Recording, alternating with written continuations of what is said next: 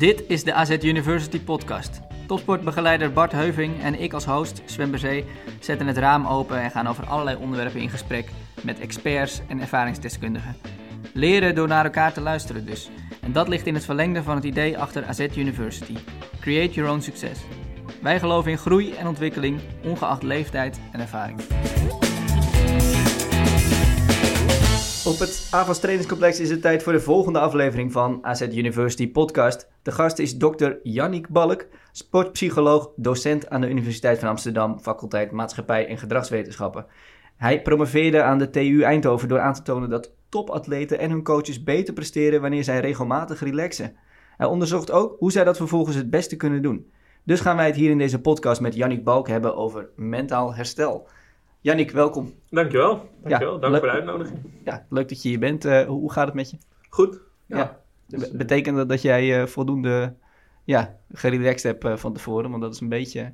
Nou, van tevoren niet, want ik heb nog even met Bart gesproken. dan begin je al een beetje mentaal vermoeid. nee hoor, dat, is, nee, dat was even ontspanning de, de, vooraf. De toon ben, is gelijk gezet. Ik ben helemaal, ik ben helemaal fit en ready to go. Ja, ja precies. wat, ik, wat ik in mijn intro nog vergat te noemen is dat, dat je ook uh, head of mindset bent bij, bij wielerteam DSM. Klopt, ja. Uh, daar gaan we het later inhoudelijk nog eventjes over hebben. Um, maar ja, hou je zelf veel tijd over wat dat betreft nog? Nou, voor goede vraag. Nee, het is, ik combineer inderdaad mijn werk bij de UvA met werken bij Team DSM. En dat is samen een fulltime baan. Dus dat, okay, ja. qua uren zou dat moeten passen. Maar ja, je weet hoe dat gaat. Je bent gepassioneerd. En soms zijn dat misschien wat meer uren. Of ben je er misschien wat drukker mee dan, dan op papier. Aan de andere kant Um, ja, uh, weet ik inmiddels ook hoe belangrijk het is om rust te hebben en rust te nemen. Dus uh, ik zeg niet dat ik het per se heel goed in de vingers heb, maar ik probeer toch echt wel soms kritisch te zijn naar hoe mijn werkweken eruit zien en dan ook echt wel op tijd uh, gas terug te nemen. Dus ja, ja. ik vind het ook helemaal niet erg als je af en toe een periode wat drukker bent, als je dan daarna even weet van er komt een wat rustigere fase aan bijvoorbeeld. Dus uh, ja. ja, nee, dat gaat er nu toe goed. En, ja. en wat is, wat is, heb jij een, een, hobby? Want zometeen gaan we het hebben over waarom het belangrijk is. Maar uh, is er iets wat jij in je vrije tijd bijvoorbeeld, of als je klaar bent met werk om het zo te noemen? Ja, nee, een goede vraag. Vraag ik altijd aan sporters, hè, van wat is je hobby? En als ze dan zeggen, ik heb niks, dan is dat voor mij al een uh, eerste signaal om, om daar eens over te hebben. Dus ik, ik sport zelf graag, ik voetbal, loop hard. we hebben een hond die mij ook heel erg helpt om... die houdt je bezig? Het A, buiten te komen en B, af en toe nou ja, gewoon te lachen en te ontspannen. Dus uh, ja, ik heb genoeg uh, te doen wat dat betreft. Ja. Nou, Oké, okay, top. Dan, dan, gaan we eerst eventjes naar, uh, naar Bart Heuving, topsportbegeleider bij, bij AZ. Vaste sidekick hier in, in de, de, deze podcast. Bart, jij hebt Jannik uitgenodigd. Waar, waarom, hoe ben je bij Jannik uitgekomen? Ja, mooi. Goeie vraag Sven. En ik moet dat natuurlijk voorbereiden. En Jannik zei het net al, hè? ik, ik praat normaal al te veel. Dus, dus we gaan het kort houden. nee, waarom heb ik Jannik uitgenodigd? Nou ja, allereerst gewoon om het onderwerp. Ik, vind, ik heb zijn PhD gelezen, al echt wel een tijdje terug. Maar dat vond ik echt fantastisch. En heel veel mensen denken, ja, maar dat, dat is toch logisch? Maar ik zag heel veel in de praktijk dat er gewoon weinig over mentaal herstel werd verteld. Dus, dus dat is eigenlijk de hoofdreden. En ja, hoe ik Janiek ken. Janiek geeft les op de UvA en ik heb daar ook gestudeerd, dezelfde studie. En eigenlijk hebben we al uh, sinds ik daar uh, af en toe nog steeds kom om kennis uit te wisselen. Daar gaan we het ook straks over hebben, op welke vlakken allemaal. Onder andere met de chatbot. Um, heeft hij mij ook ooit geïntroduceerd aan, uh, aan Ryan Holiday. Ik, ik, hield al van Stoïcijnse filosofie, maar dan de oude teksten. En ik had altijd een beetje weerzien op Ryan Holiday, omdat het een beetje commercieel overkwam. Hè? Nou ja, dat, daar gaan we het ook nog even over hebben bij de boekenkast waarschijnlijk. En op een gegeven moment zei uh, Yannick, ja maar Bart, ik heb zoveel uit het boek gehaald, uh, wat ik in mijn werk kan toepassen. Toen ben ik het gaan lezen en ja, dat, daar ben ik me ook nog steeds dankbaar voor. Voor de introductie in de fuik van Ryan Holiday, om het maar zo te zeggen. Dan kom je er ook niet meer uit. Ja, ja precies. En, en, we gaan zo meteen in de boekenrubriek inderdaad. Precies, Waarschijnlijk, precies. dat denk ik tenminste, want er ligt daar een boek van uh, Ryan Holiday op tafel. Dus, uh... Maar dan nog één ding, Sven. Ik wou het kort houden, maar het is nu alweer mislukt. Ja, Zowel in het vorige gesprek met de koffie als nu. Maar goed, nee. En natuurlijk, ja, met die term, head of mindset. Sven, dan zit je bij mij al meteen goed. dus, dus naast de UvA het werk nu bij, uh, bij DSM. Met zo'n functietitel moet je een keer in de podcast komen. Ja, ja, precies. Bij deze. Voor, voor het eerst dat wij een head of mindset inderdaad uh, te gast hebben. Ja, uh, uh, ja, gaan we het zo meteen ook nog eventjes over hebben. nou, we gaan het natuurlijk in, in de basis gaan we het hebben over mentaal herstel. Ik denk dat het goed is om eerst eventjes ja, bij stil te staan bij überhaupt dat begrip. Wat, wat is dat eigenlijk? Wat betekent het, mentaal herstel? Ja, goede vraag. Soms nog een beetje lastig om precies te identificeren. Maar kijk, als je kijkt naar herstel, eh, wordt er vaak aan fysiek herstel gedacht in termen van ik ga op de bank liggen of ik ga in een warmte koude bad of eh, ik neem een massage, dat soort dingen. Maar er zit natuurlijk ook nog een ander aspect aan herstel, wat we- wel eens wordt, onderschat en dat is het mentale eh, aspect. Ja. Dus het is enerzijds het proces, als in wat kun je doen om, nou ja, onder andere het loskomen van dingen die je hebt gedaan, dat is een belangrijke, daar gaan we het zo ook nog meer over hebben. Maar ook ja, meer de uitkomst van dat mentale herstelproces, namelijk je stemming of hè, hoe, je, hoe fris je je voelt, ook mentaal gezien of cognitief gezien. Eh, je zou zelfs iets als reactietijd, dus ook zelfs als maat daarvoor kunnen nemen. Dus meer de mentale componenten van, eh, eh, van het herstel.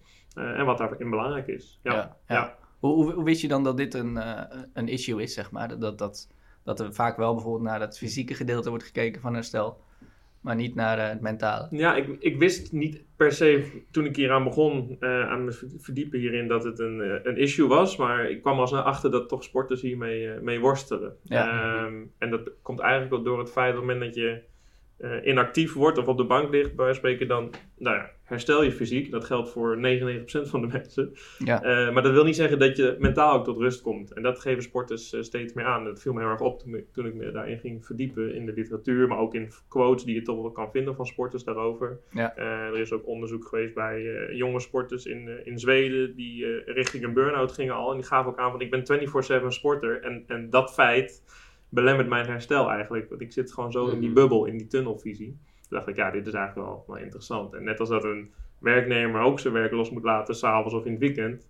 Ja, eh, lijkt dat toch ook wel spor- voor sporters te gelden. Alleen is, ja, is dat nog niet een gegeven, zeg maar. maar is, is dat in de sport dan minder een gegeven dan in de, ja, om het zo even te zeggen, de normale wereld? Want, want, of is dat iets wat eigenlijk voor iedereen die naar deze podcast luistert relevant is? Want bijvoorbeeld iemand die bij een bank werkt of Ja, bij... ja, ik zou zeggen, als je dat, eh, op wat voor reden ook bij deze podcast terecht bent gekomen en denkt, ik sport niet zelf, eh, wat heb ik hier aan? Ik zou blijven luisteren, want dit, geldt, dit zijn generieke principes. En eh, dat maakt het denk ik ook herkenbaar. Maar voor mij gaat het net zo goed dat ik s'avonds probeer mijn laptop dicht te laten. Zeker in het weekend, dat je lekker sport, sociale dingen doe om, om los te komen van mijn werk. Zodat ik ook op maandagochtend denk van, heb er weer zin in. En dat geldt net zo goed voor werknemers. En nogmaals, wat ik eerder zei, je kan soms echt wel even een week of twee of misschien wel drie ergens in vastbijten en echt die focus op iets eh, specifieks hebben. Ja. En het dan misschien daarna doen. Hè? Dus het hoeft, het hoeft echt niet ook elke dag. Maar eh, ik denk dat we wel naartoe moeten dat mensen, sporters, eh, werknemers, maar ook mensen, noem wat in de zorg, dansers, af en toe ook zichzelf toestaan om, om even die knop uit te zetten. Eh, om vervolgens eigenlijk misschien nog beter weer die knop aan te kunnen zetten, zeg maar. Ja, maar Ja. Dat, eh, dat, daar wordt nog weinig over nagedacht, in het algemeen. En nou ja, Bart staat daar eh, heel anders in, dus dat is hartstikke mooi. Ehm, maar ja, is Ja, hij nee. ook voorloper deels. Nou ja, dat- precies wat jij nu zegt, Yannick. En ik denk dat uiteindelijk e- de, e- de groep die er helemaal in voorloopt, is de, zijn eigenlijk de sporters. Want, want, want ja, ehm, ik heb zo vaak gezien dat een sporter wel te horen kreeg eh, over eh, zijn slaap, zijn voeding, dat is allemaal heel belangrijk. Maar dat er eigenlijk helemaal geen aandacht preventief was. Wat nou als je vier uur per dag loopt te piekeren? Terwijl, nou, dat haalde ik uit, jouw eh, uit jouw onderzoek weer. Ja, piekeren is, is uiteindelijk voor je fysiek herstel. Los nog even voor je mentaal herstel. Maar al dat piekeren en al het cortisol die daarbij chronisch eigenlijk vrijkomt, is, is, zit gewoon je herstel in de weg. Ja. Dus, dus, dus daar moet je ook aandacht aan besteden. En dat ik op een gegeven moment met een jongen in discussie was. Ik zei, maar hoe, hoe kom jij dan los? Nou, ik denk als Yannick, als ik het nu vertel dat hij gaat lachen, zei die jongen, ja, maar dan kijk ik Netflix. Ik zei, ja, oké, maar dat is meer echt gewoon gedwongen afleiding. Maar zijn er ook echt dingen naast voetbal waardoor je echt even los, waar je echt zin hebt? Of, ik zeg, of heb je echt super zin als je thuis komt om Netflix te gaan kijken? Echt dat je denkt, die, nou, nee, niet echt, nee, nee, het is meer iets. Ik denk dat, en letterlijk dat ik wel een jongen zei, ja, ik, ik moet dan rust op de bank, want dat is goed. Dat heeft hij dus blijkbaar een keer gehoord. Waardoor hij zo lang op de bank lag, dat hij eigenlijk helemaal afstompte. Ja. En dan kon het hele simpele dingen zijn. Nou, dat we net in het voorgesprek met het koffietje over. Dat die jongen gewoon eh, via een podcast eh, ehm, eh, Spaans ging oefenen. En dat in ieder geval structureel elke dag eventjes, dat hij ook voelde, hé, hey, ik ben iets anders aan het doen. Dus ik kom echt los van voetbal. En het leuke is dan, je komt los van voetbal. Wil natuurlijk niet wel zeggen dat hij niet later misschien wat aan het Spaans heeft. Ik bedoel, dus het is ook echt niet, het is niet per definitie dat het helemaal niks ermee mag te maken hebben. Als, het maar wel, als jij maar ervaart als loskomen. En niet een soort gedwongen afleiding van ik zit op mijn mobiel of ik zit op, mijn- op Netflix. Dus Ja. de, aan zich is Netflix, Netflix is niet het probleem. Dus als, als jij op die manier echt los kunt komen, maar de kans is misschien niet zo heel groot dat het daadwerkelijk Ja, ja, of op het moment dat jij echt fysiek moe bent, is dat misschien. Hè? Ja. Ik zou niet zeggen, als je fysiek moe bent, ga nog even lekker een goede wandeling maken of ga shoppen. Hè? Maar het, heeft ook heel erg een beetje te maken met Ja. wat is de voornaamste bron van, van belasting of stress geweest. Dus daarom is herstel uiteindelijk fysiek en mentaal. En we trekken het soms uit elkaar, maar je doet het met hetzelfde lijf en, en, en hoofd. Ja. Uh, maar herstel is, de definitie die ik vaak gebruik, simpel gezegd, is dat het passief of actief is, maar niet per se passief. En ook dus multidimensioneel, in de zin van het is niet alleen fysiek, maar ook mentaal, emotioneel, die aspect. Dus het kan soms best zijn dat het beste herstel iets actiefs nog is. Uh, en niets doen is niet per se dat je altijd aan het herstellen bent. Maar dat ja. maakt het natuurlijk een beetje een gecompliceerd Ja. iets, denk ik, toch? Ja, en dat maakt het ook zo interessant. En, en, en moeilijker dan bijvoorbeeld van, ik heb nu helemaal zoveel, ik heb twee uur gesport vandaag, dus, ik, Exact. dus ik moet eh, zoveel Precies, eh, dus, rust pakken. precies. Als je zegt, nou, ik heb twee uur getraind op zulke intensiteit, op basis van hartslag of wat dan ook, zou je kunnen zeggen, je moet 24 uur of 36 uur rusten. En dat is voor bijna iedereen hetzelfde. Eh, Ja. Maar voor het mentale is het heel anders. En op het moment dat je inderdaad Spaans Ja. gaat leren, is dat, kan het heel leuk zijn. Op het moment dat iemand Spaans moet leren, bij wijze van spreken, dan is de ja. beleving heel anders. En dan is het denk ik extra belasting en geen herstel meer. Dus herstel is echt maatwerk, heel individueel. En dat maakt het, vind ik, heel interessant. Maar dat maakt het voor mij zo ook lastig om te zeggen, je moet dit doen of je moet dat doen. Dus hebben we meer, ja, wat we dan noemen herstelervaringen, die belangrijk zijn eh, eh, om te bereiken als het ware. En dat je dan als sporter of als individu zelf na kan denken van hoe bereik ik dat? Hè, dus loskomen is belangrijk. Nou ja, de een doet dat door te sporten, de ander doet dat door te lezen, met familie iets te doen. Hè? Maar daar kun je over nadenken. Ja, Ja. En, en die ervaringen delen. Want daar hebben wij veel gesprek over gehad. Onder andere voor Kato, nou, daar komen we zo op. Maar het- dus, oké, ju- juist, het is voor iedereen anders. Maar wat kan je dus wel doen? Die ervaringen ook met sporters delen. En niet, niet met alleen maar wetenschappers en, of alleen maar met sportpsychologen bij elkaar. Nee, ga het gesprek aan. Ehm, en waar we het toen ook gehad over, ik weet even de naam van die atleten niet meer, maar die was in ieder geval vanuit NOC-NSF een videootje. En die deed heel veel met tekenen. Nou, dat heb ik een keer ook gedeeld hier met die spelers. En een heleboel dachten van, ja, Bart, wat laat het nou op? En dan moet ik tekenen. ik zeg, nee, maar als het voor jou niet werkt, moet je het niet doen. Nee. Maar er zijn ook spelers die laten zeggen, maar ja, het is eigenlijk super relaxed. Ik eh, ga dat... En, en dat is dan op die manier om, om los te komen Precies. van. Het gaat niet om het tekenen, maar het gaat om Ja. de ervaring die daaronder ligt. En, en eh, dat probeer ik ook vaak bij Ja. sporters. Dat uitwisselen van, goh, wat doe jij nou eigenlijk? Ja. En dat ook bespreekbaar maken. En eh, ja, soms doe ik iets heel anders eh, dan, eh, dan trainen of, of nadenken over mijn sport. Oh, oh, nou, hoe doe je dat dan? En dan wordt het ook wel wat meer eh, geaccepteerd. Of dan worden sporters geïnspireerd. Eh, eh, en, en ja, dat, dat is wel mooi. Ja, ja. Ja, ja, exact. Eh, Ik, ik zie hier nog een, een quote van jou, eventjes, om toch even dat mentaal herstel er nog even bij te pakken als eh, definitie. Eh, hier staat, mentaal herst- herstel betreft de terugkeer van de cognitieve en emotionele systemen naar hun uitgangsniveau. Eh, ja, is dat samengevat wat mentaal herstel Ja, nou, inhoudt? dat klinkt misschien een beetje wetenschappelijk, kan ik me voorstellen voor, voor de luisteraar ook. Maar het- ja, dat, ga- je ziet ook bijvoorbeeld als je je inspant, dat je van een wat positievere stemming naar een wat negatievere stemming gaat. Niet dat je per se Mhm. heel boos of gefrustreerd uit een training komt, maar meer, ja, vermoeidheid is in zekere zin ook een emotie. Dan laten we die discussie verder niet aangaan, maar hè, dus je ziet ook een effect van een training ook op cognitieve en, en emotionele aspecten. Nou, en als, Mhm. op het moment dat die teruggekeerd zijn naar hoe ze voor een training waren, ja, dan heb je het in principe over herstel. Hè, dus dan heb je ook niet over supercompensatie, Maar dat je is, er is beter een wordt. soort basisniveau, zeg maar, van je... Ja. ja. Ja, dus je zou bijvoorbeeld stemming voor aan, aan het begin van de trainingsdag kunnen meten en aan het einde van de trainingsdag. En dan zou je in kunnen schatten van, eh, is iemand nog misschien te, eh, ja, nog niet voldoende hersteld, omdat die stemming nog wat lager is bijvoorbeeld. Ja. Eh, Ja, ja. de- en ik moet meteen ook aan, eh, aan, aan, aan humor denken. Ik heb het eens een paar keer gooi ik gewoon ook dit, dit thema erin spelen. Soms met een groep, soms één op één. En één jongen zei het ooit heel mooi. Die zei, ja Bart, soms na de training eh, ben ik echt gefrustreerd. En, maar dan ga ik even met die en die vriend. Kon hij ook specifiek benoemen wie. Want dan krijg ik altijd zo'n goed gevoel. Die is heel optimistisch, die heeft veel humor. Dus hij ging gewoon af en toe met die vriend. Of lunchen, of even golfen, of weet ik Ja. In ieder geval iets met die vriend specifiek doen. En toen hadden we het daar verder over. Toen zei hij, ja, eigenlijk inderdaad. Dat doe ik eigenlijk vaak op die en die dagen. Maar voor de wedstrijd zou ik dat niet moeten doen. Want blijkbaar voor de wedstrijd heeft juist die emotie bepaalde nut en bepaalde Precies. spanning. En wil die Ja. die relativering niet. Maar juist na bepaalde trainingen dat hij wat, nou, laten we niet meteen zeggen somber. Dat is heel grof uitgedrukt. Het lijkt net of we hier na de training allemaal somber eh, weggaan. maar in ieder geval, hij was wel wat geïrriteerder. En hij had eigenlijk onbewust voor zichzelf al die strategie. Nou, en, en dit- dat soort ervaringen met elkaar delen. En dan is het ook wel echt fijn. En dat vind ik altijd leuk. En de praktijk met sporters, maar zeker ook wel een beetje evidence-based. Nou, laat dat beetje maar weg, want jouw PhD zit goed in elkaar. Eh, ja, dat, dat is denk ik hartstikke mooi. Want dan zit je op dat mooie snijvlak. Ja, dan ga je volgens mij effect hebben. ehm, niet alleen in het leven van die ene speler met wie je dat gesprek doet, maar ook dat een ander denkt: ja, dat doe ik eigenlijk niet. Ik denk altijd dat bij mezelf: ja, die gast die relativeert. Ik ga nog even vier uur beelden bekijken. Oh, en ja. ja. dat werkt niet altijd. Nee, nee, precies. Dus eh, ik gebruik zelf ook in de praktijk vaak de analogie van dat je uit, uit drie batterijen bestaat in zekere zin. Een fysieke, een cognitieve en emotionele. Eh, en, en waarvan die cognitieve en emotionele dus het mentale herstel betreffen. Alleen die batterijen werken wel samen. Dus ook je Ja. fysieke vermoeidheid heeft ook weer een impact op je mentale herstel. Daar zou ik zo nog wat meer over kunnen vertellen. Maar als je echt kijkt ook naar die cognitieve en emotionele aspecten, zien we vaak dat als je echt zou moeten kiezen, zou, is het emotionele aspect misschien nog wel het belangrijkste. Als jij echt emoties ervaart, negatieve emoties dan vaak, dat interfereert echt met het herstelproces. Hè? Terwijl als je je positieve emoties ervaart, je voelt je trots op omdat je Mhm. een mooie prestatie hebt geleverd, ja, dat is natuurlijk weer een boost voor dat herstelproces. Als jij positief nadenkt over iets wat je hebt gedaan, dat, dat, dat zal ik nooit afraden. Dus dat is heel goed. Ja. Dus die kracht van Ja. emoties, ook voor het herstelproces, Ja, eh, moeten we echt niet onderschatten. Ik denk dat, eh, ja, je moet eigenlijk daar eerst mee aan de slag gaan voordat je met de rest kunt. Of is dat ja, overdreven? ja, en ik zeg niet dat je eh, een uur na de wedstrijd niet meer boos of gefrustreerd mag zijn. Want hè, we zijn ook geen robot. Alleen op het moment dat je merkt dat het Mhm. duurt te lang of ik kom er niet meer van los. eh, ja, dan is het wel goed om die knop om te kunnen zetten. En dan kun je wachten tot dat gebeurt. En ik denk dat, dat je dat nog actiever kan doen. Door, door bewust nou ja, of afleiding te zoeken of contact te zoeken met mensen. Of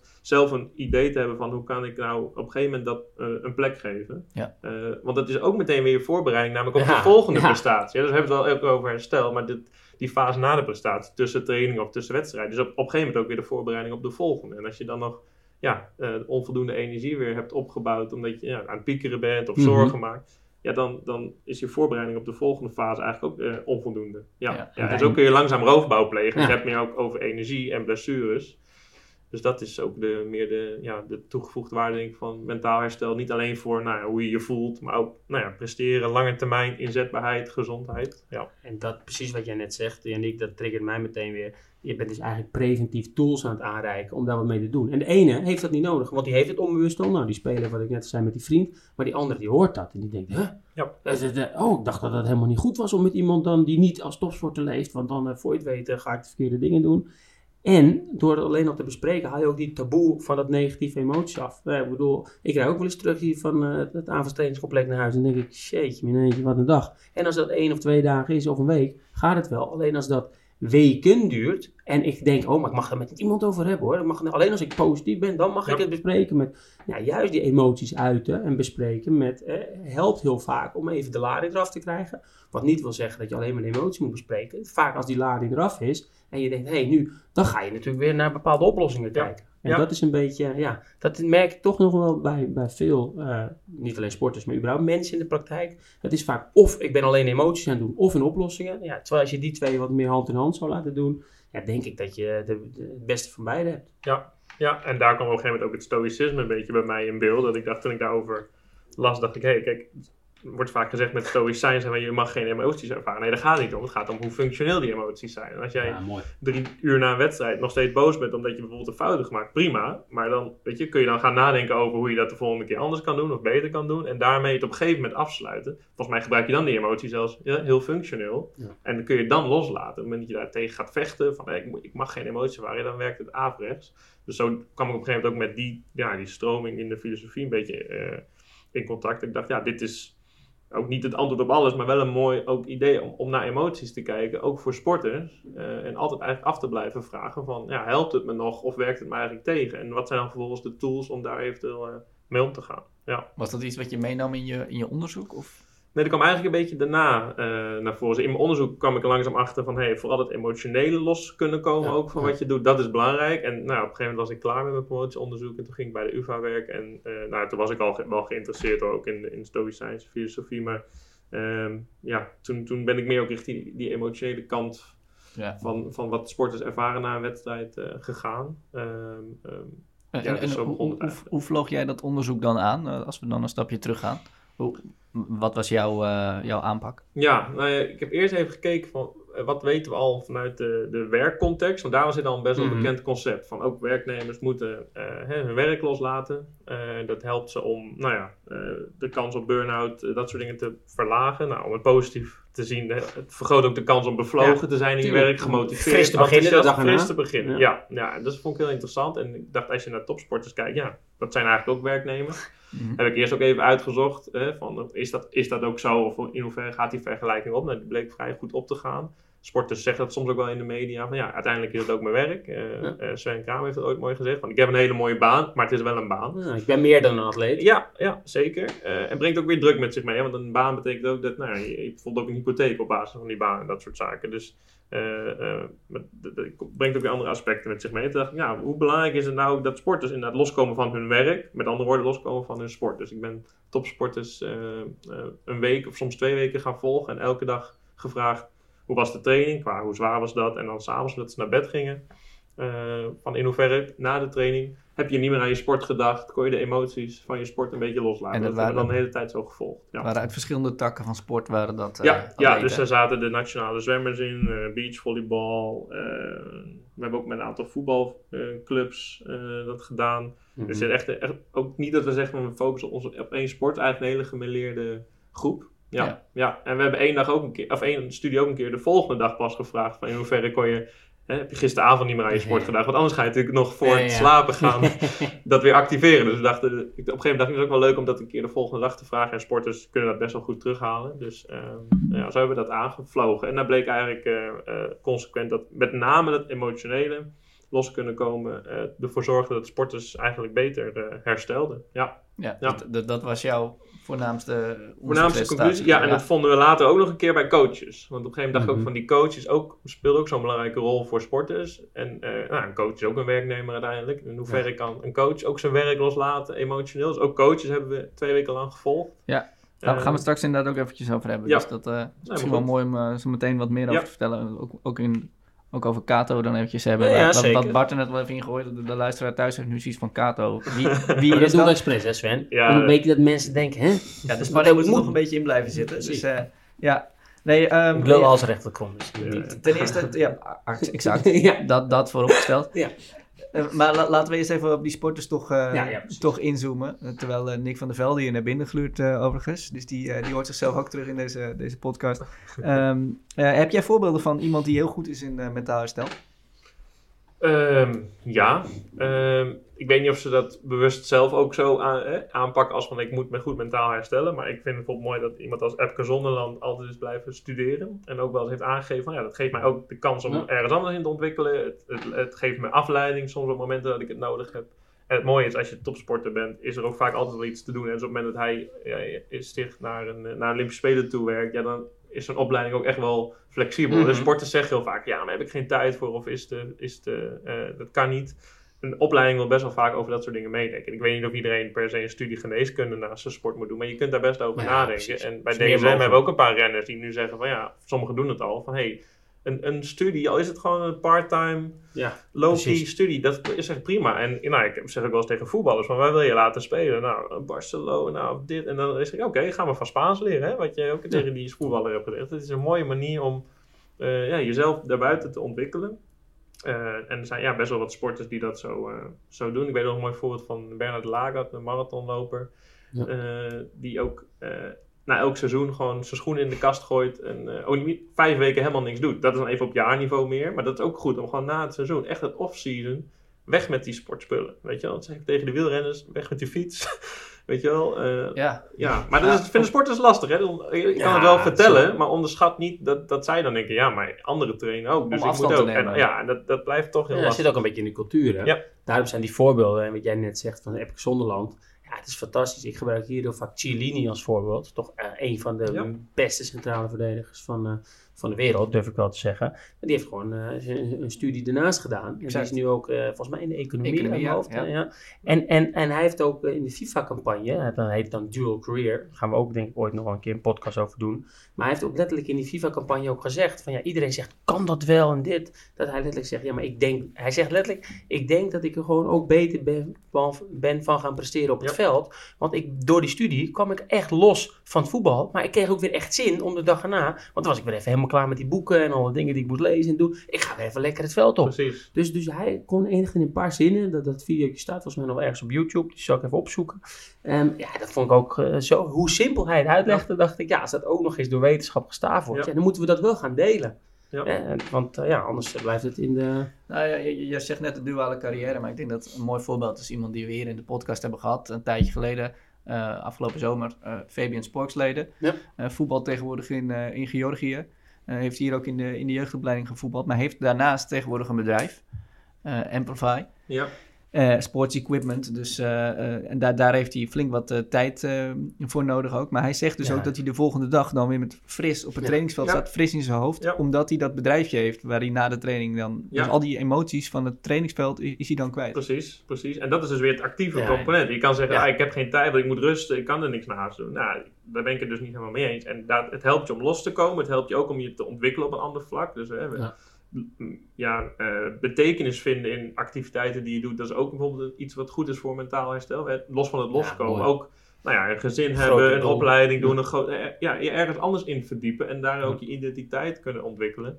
Eh, dat, dat, verandering van spijs doet eten. Dus dat soort activiteiten helpen daarbij. En, dat is, en een duale carrière is denk ik een hele mooie manier als we dat zo in kunnen richten om sporters te ondersteunen en daarmee ook te laten zien dat dat oké is. Nou, en een ander zegt weer van, joh, een studie is te belastend voor mij. Prima, Ja. weet je, het moet niet een extra bron van stress zijn, maar voor die sporter werkt het misschien om, weet ik veel, een bandje te beginnen, of hè, mu- muzikaal of creatief bezig zijn. Ik noem maar wat. Nou ja, maar denk daar eens over na. Dat is eigenlijk... eh, to- toevallig hadden we het over de Ja, be- bevordering van het, eh, het geluid technisch van, van deze podcast. En, toen zei iemand net hier in dit gebouw van, eh, je moet eigenlijk zo'n zo'n soort drumstudio hebben. Ja.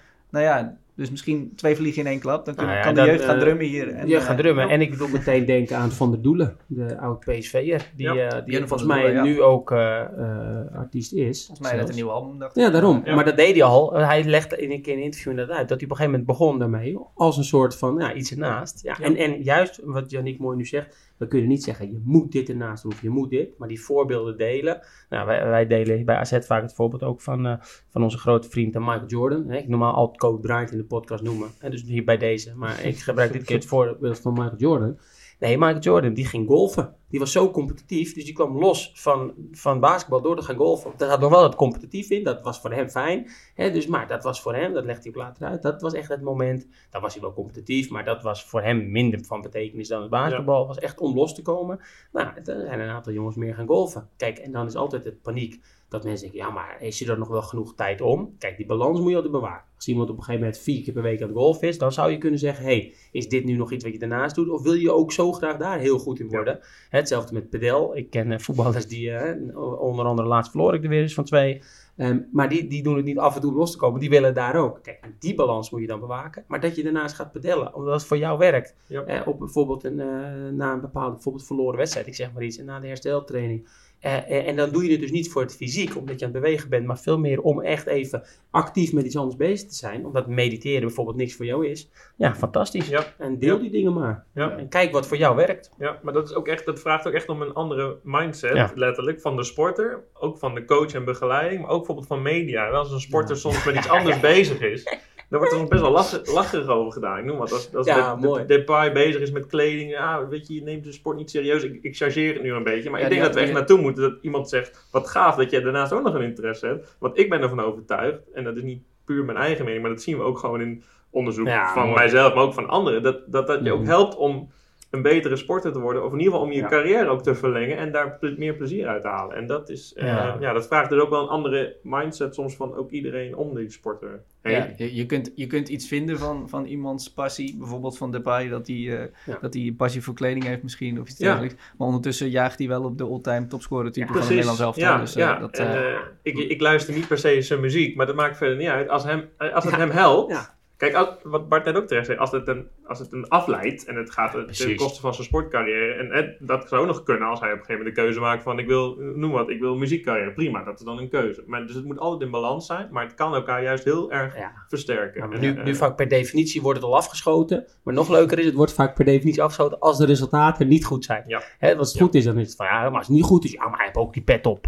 En, eh, en kijk, inderdaad, muziek maken, eh, dingen. Kijk, even, dan, anders lijkt het net of ik mezelf hier verlogen. Als een speler zegt, Bart, ik wil heel graag DJ worden. Ik bedoel, de ADE is weer momenteel volgens mij Sven. Ik krijg eh, appies en andere dingen. Ik, ik was er niet hoor. Ik zie er slecht uit om een andere ja, op reden. het moment dat deze podcast is, is hij Ja. is hij waarschijnlijk net alweer voorbij. Ja, Maar- dat jij die, nou in ieder geval nu hem opnemen is het. Kijk, als een speler zegt, Bart, ik wil echt DJ worden. En waardoor die net tot vier uur s'nachts ergens kijkt. Dan ga je natuurlijk, dan, gaat de, dan raakt de balans zoeken. Dus dan Ja. ga je heus wel in het gesprek in en zeggen, is dat nog handig? Dan moet hij misschien kiezen inderdaad. Precies, maar, Ja. maar per definitie over, eh, de over inderdaad uh, Memphis Depay met bijvoorbeeld sportkleding of andere dingen. Maar ik zie het ook heel erg met... eh, ik was laatst in de Core Podcast te gast. Dat zijn drie oude profs en die eh, nemen een podcast op. En dat vinden ze leuk om te doen. Daar leren ze dingen naast. Maar vervolgens, hè, dus dat is voor hun ook waarschijnlijk een manier van loskomen. Maar als je ziet inderdaad, hè, die discussie hadden wij in het, in het voorgesprek daar. Dat als het dan niet goed gaat, dat ook gewoon media... Ja, hij is veel te druk alleen maar met die podcast. Ja, zie je, moet stoppen met die podcast. Ja, ja, een soort van hele simpele redenatie. Dat je eigenlijk denkt, hè?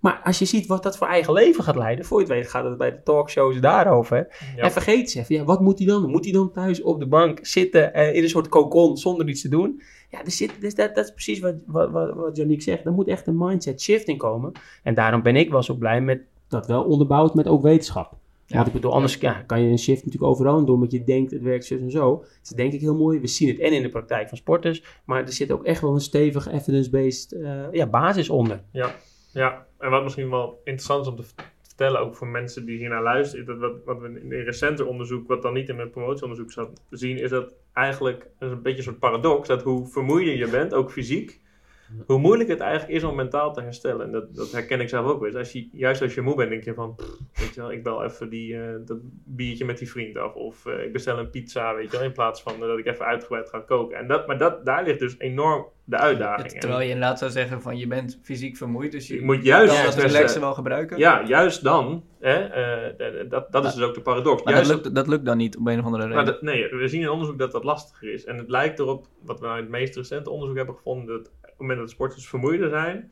eh, heb ik eigenlijk gekeken van, oké, maken ze zich dan een soort van druk of blijven ze nadenken over de dag die is geweest? Zo van, ah, ik ben zo moe, de training was zo zwaar, en waardoor je ook niet loskomt. Of Ja. maken ze zich een beetje zorgen over bijvoorbeeld al de volgende dag of volgende eh, eh, prestatiemoment. En het blijkt dus dat laatste te zijn.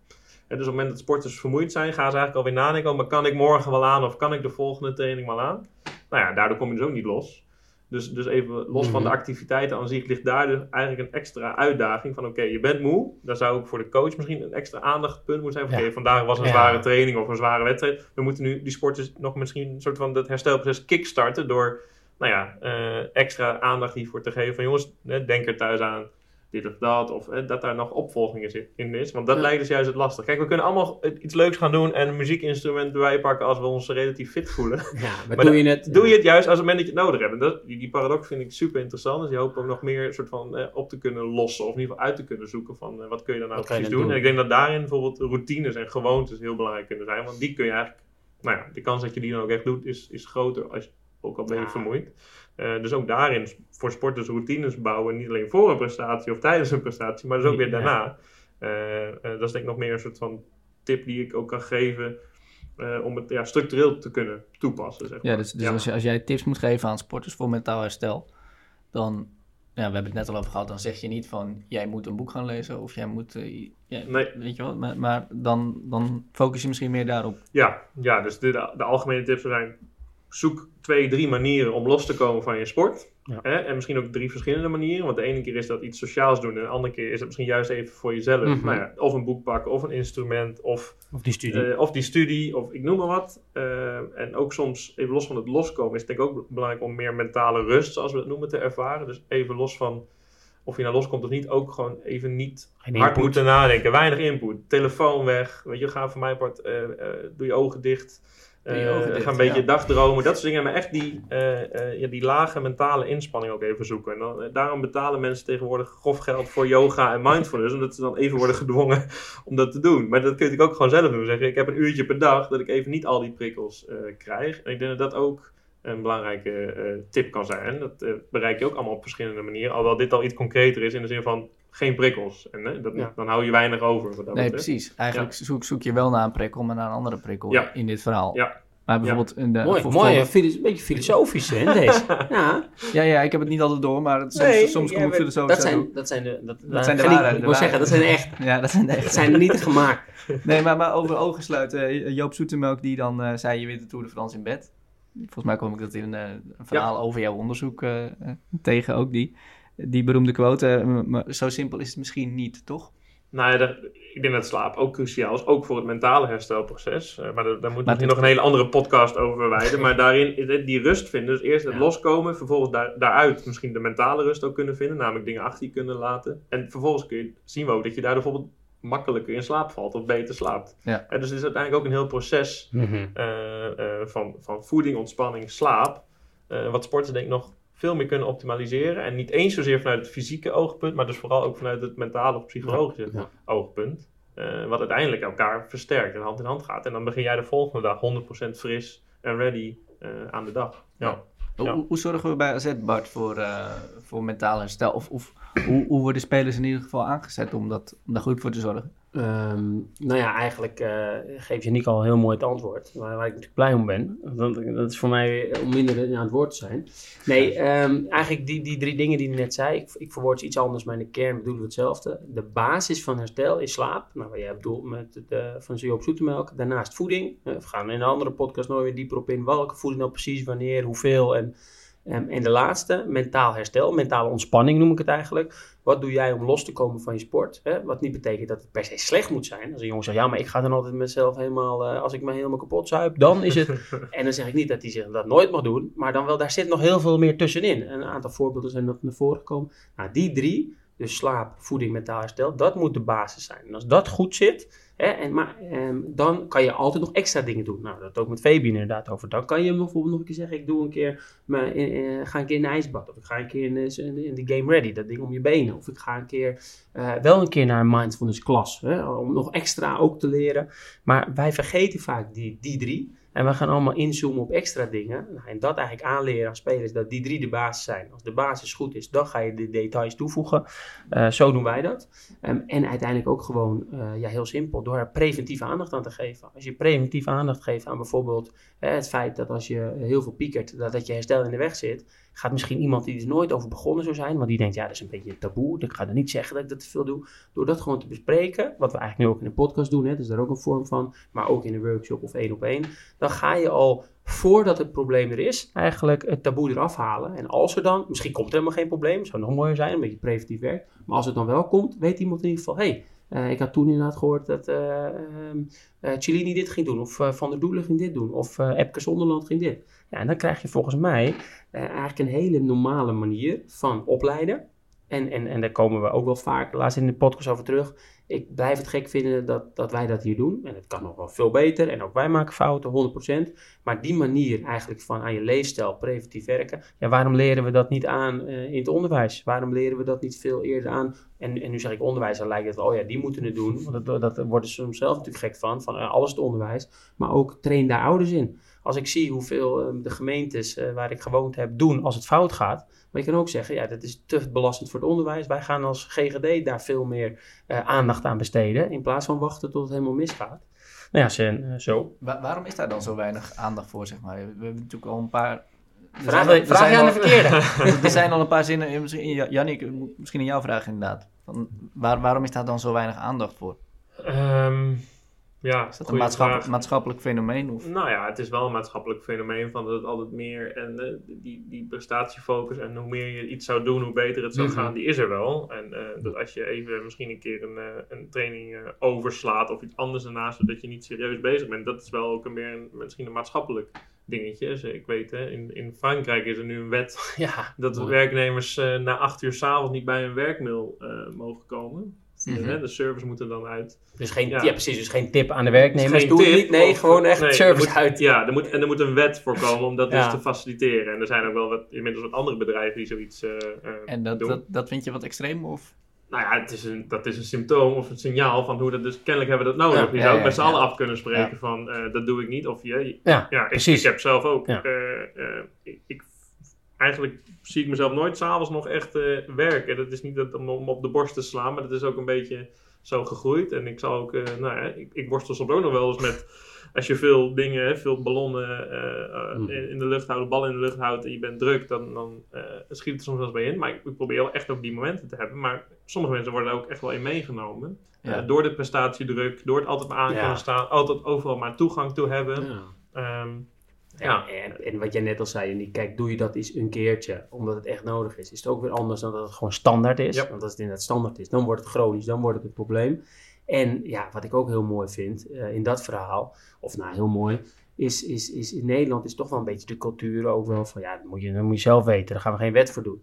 Hetzelfde met, eh, met, ik was ooit bij Olympique Lyon eh, met AZ, Eh, was ik heen, was ik de jeugdopleiding bezoeken en op een gegeven moment had ik het erover. Ik zei, hoe, hoe ga je erom met jongens die nog, la- hè, want ze hadden daar een soort intern gedeelte waar een aantal jongens die ver woonden sliepen. Onder andere Martial was toen net weg, maar die sliep in een van die kamers. Dus ik zat met diegene van Olympique Lyon in discussie. Ik zei, hoe, hoe, hoe gaan jullie eigenlijk het gebruik van mobieltjes, voornamelijk in de avond tegen? Wij merken wel dat dat echt een ding is. Weet je, dat ze nog laat mobiel zitten ten koste van slaap, maar ook ten koste van mentaal herstel. Want je krijgt veel meningen, veel andere, eigenlijk weer emotionele berichtjes Ja. binnen, waardoor dat ook weer aanstaat. Vaak over de sport of over eh, dingen die, die ze belangrijk vinden. Je komt in ieder geval niet echt los. Nee. En, en hij zei, oh ja, weinig, weinig problemen mee. Ik denk, nou, dat is, eh, ik ben wel even benieuwd. Hij zegt, we doen gewoon om tien uur de wifi uit. dus ja, dus zag ik gewoon voor me, dat is van ons dan met die schakelaar deed dit. En toen, maar bij ons, eh, het zou bijna uniek zijn. Als ik nu bijvoorbeeld zeg om, om zes uur hier, jongens. Maar aan de ene kant geeft dat dus aan dat dat probleem her- erkend wordt daar. ja, Dus precies. dat- maar aan de Ja. andere kant is dat, is dat de goede oplossing om het, om het op te leggen aan mensen. En om, ja, want mensen staan er dan misschien zelf niet meer bij stil Nou ja, wat, wat ze ik geloof altijd eerst in educatie. Ja, maar ik geloof ook moet- wel die omgeving een beetje Je moet zo ze bewust worden, maar ik ben, je kunt ze ook Ja. nudgen, zoals Ja, het dan mooi heet, in een bepaalde richting. Dus eh, ik denk dat ook ouders daarin een belangrijke rol spelen. Dat ook naar, hè, eventueel naar kinderen of zo communiceren. Van, hè, eh, als je thuis komt, oké, hoe, was je het, hè, hoe ging het trainen, hoe, is, hè, hoe, ging- hoe ging het eh, op sportgebied? Maar ook dat kind het ook meer. En dat Ja. geldt ook later voor sport. Dus ook over andere dingen, dingen hebben. En dat is denk ik wel, eh, wel Ja. interessant. En dus de omgeving speelt er ook in een, een rol. En de club en de coach. Sporter zelf kan ook wat doen. En eh, wat misschien wel leuk is om te vertellen, de zwembond deed ook mee. Tenminste, de nationale zwemmers deden mee aan mijn, eh, aan mijn onderzoeken. Ja. Die zeiden daarna ook van, ja, maar weet je, denk nou eens met ons mee. En dat vind ik ook leuk om te doen, want zij Mhm. investeren. Hè? Die sporters vullen vragenlijsten en dergelijke in. Dus ik denk dan niet van, nou, bedankt en ik ga weer weg. Dus ik kom graag nog een keer langs om ook eh, daarover te hebben. En zo werkt het met Bart ook vaak. Ehm, toen hebben ze op een gegeven moment een hele simpele aanpassing gedaan op trainingskampen. Dat soort dingen. Hadden ze normaal eerst eten en dan nog een teammeeting. eh, Ja, ja, en dat hebben ze gewoon omgedraaid. Ja. Dus teammeeting. En dan mocht iedereen ook bijvoorbeeld, volgens mij ook zijn, weet je, zijn nationale kleding uit, team en kleding uit. Gewoon lekker in je eigen kleding aan tafel. En dat is dan het laatste moment van de dag. En dat is dan ook een soort afsluiter. Van, van, dat was het. Ja, het is, heel, het is bijna te simpel. Dat maakt het verschil? En dat maakt verschil. Oké. Ja. Ja, en niet, niet per se dat ze daardoor beter gaan zwemmen. Alleen het is gewoon veel makkelijker. Je, je hebt gewoon die, die grens een beetje tussen die verschillende domeinen trek je. Ja, ook mooi. als coaches. Ja, dat zijn soms hele simpele dingen die dat kunnen eh, eh, faciliteren. En we Ja. gaan het nu over de mentaal herstel van coach hebben. Maar nog één ding, Sven. Want ik, ik, zei- ja, ik, dat, dat wou ik eigenlijk net zeggen, maar in mijn brei van gedachten vergat ik het. Is, kijk, jij zegt het nu. Het is inderdaad ja, zo simpel. Want jouw vraag was ook, is het soms zo simpel? Juist omdat deze dingen vaak simpel zijn, wordt er geen aandacht aan besteed. Want dan denken we, ja, dat snapt iemand toch wel. Of dat, dat gaat toch wel goed. En, eh, nou, daar hebben we het in een andere podcast al een keer over slaap gehad. Dus dat, iedereen weet, ja, slaap is ook voor gezonde voeding. Maar ook dus omgaan met je emotie. Ja, dat is toch logisch. Daar gaan wij niet... Terwijl het is heel logisch, zeker. Maar we zien in de praktijk dat het heel vaak fout gaat. Of het nou is met mobieltjes, of het nou mailtjes van werk. Of het nou is met eh, drie uur piekeren. Maar niet even denken, hé, hey, ik ga naar die vriend. Of hé, hey, ik app even naar Bart. Of hé, hey, ik loop even naar die. Of hé, hey, ik lees een boek, wat Ja. het uiteindelijk over gaat. Nee, juist omdat het vaak simpel is, denken we, oh, dat lost iemand zelf wel op. Maar dat iets simpel is, wil nog niet zeggen dat iemand het makkelijk opgelost krijgt. Misschien is het juist wel heel moeilijk en Ja. moeten we er daarom juist veel meer eh, aandacht Ja. aan besteden. Dat staat ook volgens mij letterlijk die zin in eh, Ryan Holiday's boek, dat hier ligt. Dat, omdat iets simpel is, wil niet zeggen dat het makkelijk is. Maar zo wordt het soms nog wel eh, eh, gezien. Nou, dit nou, is het moment. Dit, Dit, lijkt- ja, dit gebeurt niet vaak, Sven. Dit- Ik, gooi hem even op. Bedankt. ik, ik, moet ook zeggen dat ik in mijn, mijn... Ik heb hier op een A4'tje de opzet voor, de, voor deze podcast liggen. Ik heb ook het een en ander nu net omgedraaid. Dus Ja. ik was toch al van plan om erin Mooi. te gooien. Nou, Dus dan is het nu tijd voor... Bart's boekenkast. Ja, Bart's boekenkast dus Nou. inderdaad. Eh, ja, Eh, jij hebt twee boeken meegenomen voor Bart. Bart, wat kun jij vertellen over deze, deze rubriek? Oh ja, over de rubriek. Ja, ook- oh, oh, ja. Terwijl ik het water Ja, ik zeggen, het omgooi, maar- papiertje, het papiertje is weg. Ehm, nee, ik wou zeggen, voor we over de boeken gaan. Ja, eh, en ik denk dat inmiddels wel voor de vaste luisteraar duidelijk is. Wij geloven in de kracht van lezen, maar we geloven ook in de kracht van kennis delen. Dus we vragen eigenlijk altijd aan de gast Janiek, neem 1, 2 of toch maximaal, we hebben inmiddels maximaal drie in moeten stellen door vorige keer. Eh, maximaal drie boeken die jij ja, als tip zou willen meegeven. Het liefst natuurlijk een beetje over het onderwerp aan, aan ons, aan de luisteraars. Ja. Nou, ik dacht dat ik er één mee mocht nemen, maar ik, had dus, eh, ik heb dus gecheat. Want ik kon eigenlijk niet kiezen tussen deze twee. Eh, het obstakel is de weg van Ryan Holiday. Wat eigenlijk een hele toegankelijke manier is eh, om, om, vanuit de, de klassieke Stoïcijnse filosofie naar, naar obstakels in ons leven te kijken. Ja, is ook niet puur, puur, de waarheid, maar geeft wel hele, mm denk ik, mooie inzichten. Ook met heel veel voorbeelden van sporters, generaals, noem het allemaal op, artiesten. Ja, hoe ze soms met, met dingen die op hun pad zijn gekomen om zijn gegaan. Dus het is niet per se een sportboek. Nee, zeker niet. Het is voor iedereen interessant. Nee, het is, uh, ik kwam hier achter omdat ik ooit een artikel las, volgens mij was in de Sports Illustrated, dat dit op een gegeven moment in een aantal NFL-teams ja, uh, ja, en, en echt de Bijbel was geworden. Uh, en dus ook niet hebben over bijvoorbeeld tegenslagen of setbacks, maar echt over obstakels. Dus het obstakel blijft, maar het geeft een heel ander gevoel. Nou, hoe ga je daarmee mee om? Dus dat, nou ja, daar zitten hele mooie ideeën in. En het, het komt in mijn ogen neer op wat hij volgens mij noemt perceptie, actie en wilskracht. Dus het gaat ten eerste om hoe je dingen ziet, waarneemt, bedenk, ja, kun je dat soms ook in perspectief plaatsen. Vervolgens ook actie, van oké, eh, actief is altijd beter dan passief. Dus heel vaak moet je met dingen toch actief aan de slag. Nou, dat geldt ook voor herstel bijvoorbeeld. Uh, en dan ook wilskracht in termen van, oké, je kan wel zeggen, ik word actief, maar dat is vaak niet een quick fix. En dat vraagt mhm. ook om, om doorzettingsvermogen en wilskracht. En dat wordt soms ook nog wel eens vergeten door sporters. Dat, mhm. Het is heel vaak wel natuurlijk een lange adem die je nodig hebt. Ook zeker om veranderingen teweeg te brengen. Ja. Um, dus ja, dat is ook, uh, dat is ook nodig. En dat is dus soms ook lastig. Dus dan komt die wilskracht uh, om de hoek kijken. Ja. ja en Bart, Bart, jij hebt hem ook gelezen, hè? Nou ja, Yannick heeft mij, uh, heeft mij erop getipt. Nee, ik, zoals mensen inmiddels weten, hou ik van lezen. Dus ik ben vaak in de boekwinkel of in de tweedehandswinkel of online aan het speuren. En deze had ik al een paar keer gezien. Want ik hield van Stoïcijnse filosofie vanuit de bronteksten, om het zo, zo te noemen. Um, en ik dacht, wat is dit voor, nou ja, voor de mensen die hem gaan bestellen, als je de kaft al ziet, hè, met zo'n kroontje en dingen. Ik dacht echt, nou, dit is helemaal niks voor mij. En Yannick zei, je moet hem lezen. Nou, vanaf dat moment heb ik alles van Ryan Holiday gelezen. maar nog mooier, want toen had ik het gelezen en dacht ik, dit is fantastisch. Dit, moet je, dit moeten sporters ook lezen. En toen, inderdaad, hebben wij inderdaad volgens mij contact gehad, of ik met iemand anders. En die zei, ja, maar Bart, dat wordt toch toegepast in de sport. Onder andere bij de New England Patriots. En wat heeft die coaches gedaan? Die had het gelezen en die vond het zo mooi. Die heeft gewoon het boek voor iedereen besteld. In het begin van het jaar in de kleedkamer gelegd. En gezegd, jongens, lees het boek. Dit staat uh, dit jaar centraal. Ja. En als je ook letterlijk leest van spelers, niet alleen uh, van Amerikaanse voetballers, maar ook hoeveel basketballers er wat aan die theorie hebben. Ja, dat, is werkelijk waar fantastisch. Dus, uh, dus ja, ik, ik heb hem al. Dus dat ja. scheelt weer in de aankoop. Ik heb thuis altijd twee Nederlandse en twee Engelse versies van dit boek liggen om, om ze maar zo te kunnen geven aan sporters. En dat uh, oh, ja. heb ik al regelmatig gedaan. Ja. Uh, en dan laat ik het lekker daar, weet je wel. Ik ga daar niet dan nog, uh, mm. heb je het gelezen en wat haal je eruit? Soms komen ze daar zelf mee. Nou, vind ik dat, ja. vind ik dat interessant. maar ja, ik geef het soms als een soort steuntje in de rug, mm. meer zo'n nudge. Hebben die andere ook wel eens, want je hebt nog een boek meegenomen. Ja, die andere Stalen is Zenuwen. Stalen Zenuwen van Ger Post van de Vrije Universiteit. Uh, die heb ik wel vaak aangeraden, uh, maar nog niet zo uitlopend als die van uh, Ryan Holiday. En, en, wat ik leuk vind aan dat boek is dat het ehm, ja, ook heel erg gaat over dat ehm, druk en stress hoort heel erg bij de sport. En dat daartegen vechten en altijd denken dat je je per, se goed moet voelen of vol zelfvertrouwen moet zijn, om, dat je dat nodig hebt om te presteren, dat, dat haalt hij een beetje onderuit. Uh, en dat vind ik wel weer ja, een, een een mhm. insteek ook een perspectief waar ik me in kan vinden. Het gaat een beetje richting ook hè, uh, acceptance, commitment, mindfulness-achtige perspectief, perspectief ook op presteren. En hij zegt ook van je kunt spanning ervaren, en, en, maar accepteer dat. En dat is natuurlijk een, ook een, soms een lastpunt, maar je, mm -hmm. dat hoort erbij. Als jij topsporter bent of je streeft een bepaald doel nou ja, dat brengt soms spanning en druk met zich mee. Uh, ja, maar daarnaast kun je nog wel gewoon doen wat je zou willen doen en dat kun je trainen. Ja. Uh, maar de illusie van dat je altijd vol zelfvertrouwen en zonder stress eh, kan, eh, dat je dat maar, eh, kan presteren zonder dat je dat ja. zonder stress ervaren, dat is ook een een illusie. En dat is het belangrijk om die daar een stukje acceptatie in te hebben. Ja. En dat sluit misschien ook wel weer aan bij dat mentale herstel dan. Ja, ja, accepteer dat je niet alles onder controle hebt. Dat op een gegeven moment ook dingen ja. achter je liggen. En dan heb je eigenlijk wel weer invloed op maar, uh, wat komt er weer aan. En hoe kan ik op een gegeven moment uh, die knop weer, uh, weer omzetten. Dus dat is denk ik een, dat is denk ik een hele goede. Ja. Ja, Die, is, uh, die, die heb ik nog niet gelezen, wel een paar keer voorbij zien komen, dus die ga ik zeker lezen. En wat jij nu zegt, wat ik wel heel mooi vind, dat, ik, dat is een mooie koppeling die jij legt, Sven, inderdaad met mentaal herstel. Um, maar dat is ook bijna willen omdraaien, niet mentaal herstel, maar ook met, naar mentale voorbereiding. Ja. Dat sommige sporters inderdaad denken, ik mag niet gespannen zijn, dus ik ga er nu alles aan doen om die spanning omlaag te halen.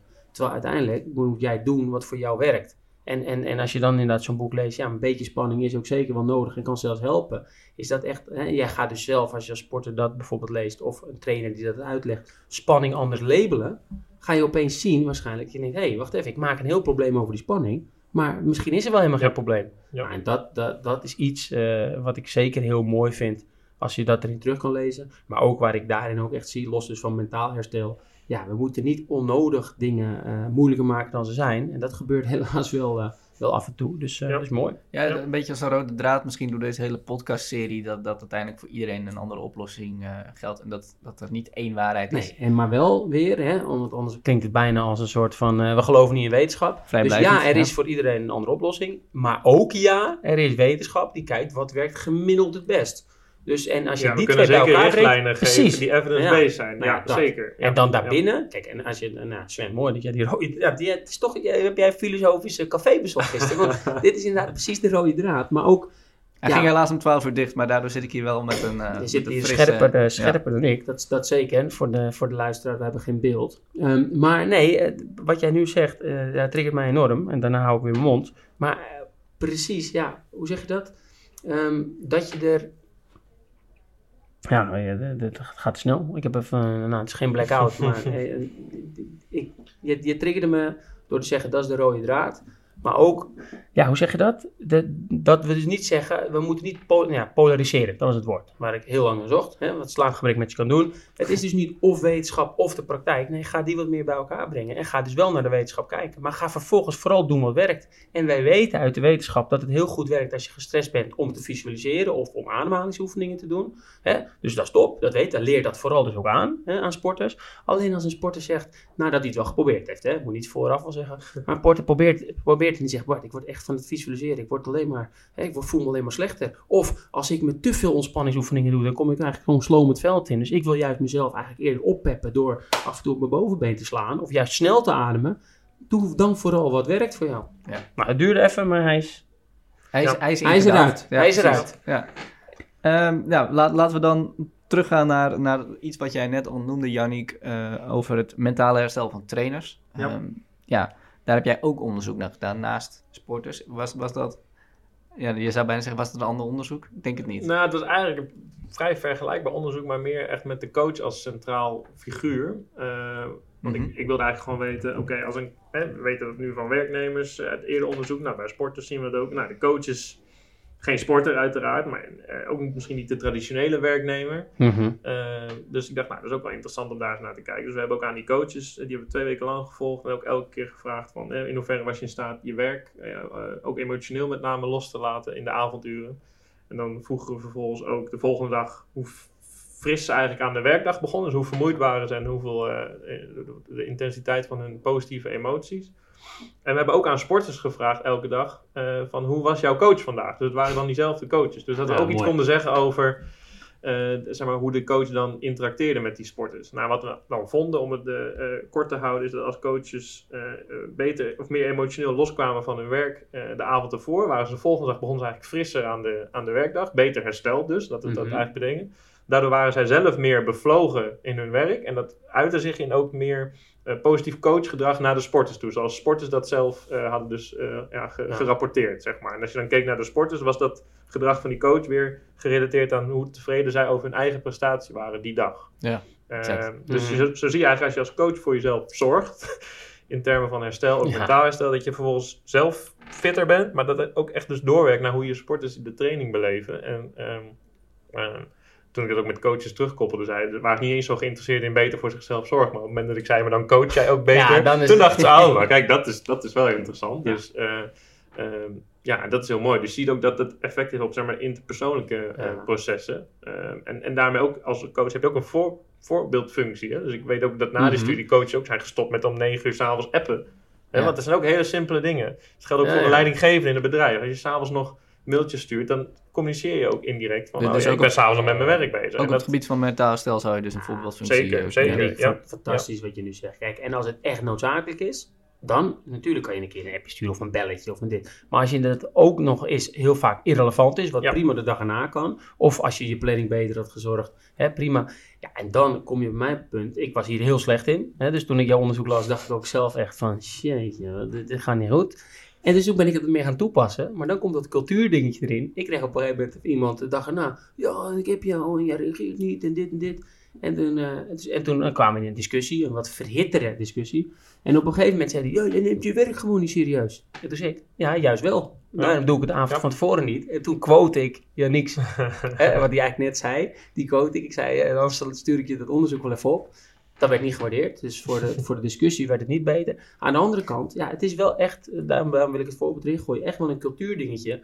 Zowel voor je eigen herstel, om dus beter te presteren de dag na, maar zeker ook als voorbeeldgedrag naar die sporter. Want als wij van die sporter verwachten dat hij inderdaad loskomt, dat hij bepaalde dingen doet, zodat hij ook uiteindelijk beter mentaal herstelt en uiteindelijk zich beter ontwikkelt en dus op de lange termijn beter presteert, is ons eigen voorbeeldgedrag eh, een van, nou niet één van, het belangrijkste. Ja, Ja. ja, een een voorbeeldfunctie dus hebben coaches. Maar om, ja, misschien deels ook om coaches te ontlasten.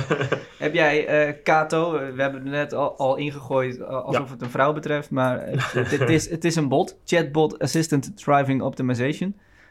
Die heb jij bedacht en daar won jij de, de Sport Innovatorprijs mee in 2018. Klopt, ja. Het moet dus wel geniaal zijn, Jannie. Nou, dat, dat zijn jouw woorden. nee, ja, het is, eh, kennelijk is het innovatief, laten we dat wel zeggen. Anders, eh, Je wint er niet zomaar een prijs mee, Nee, nee. nee, dus eigenlijk, Cato was een Stoïcijns filosoof. hè, Mhm. dus daar is, die, daar is die link weer. Eh, maar ik kon er ook een mooie acroniem voor verzinnen. dus dat kwam goed uit. En dat, dat idee is eigenlijk ontstaan.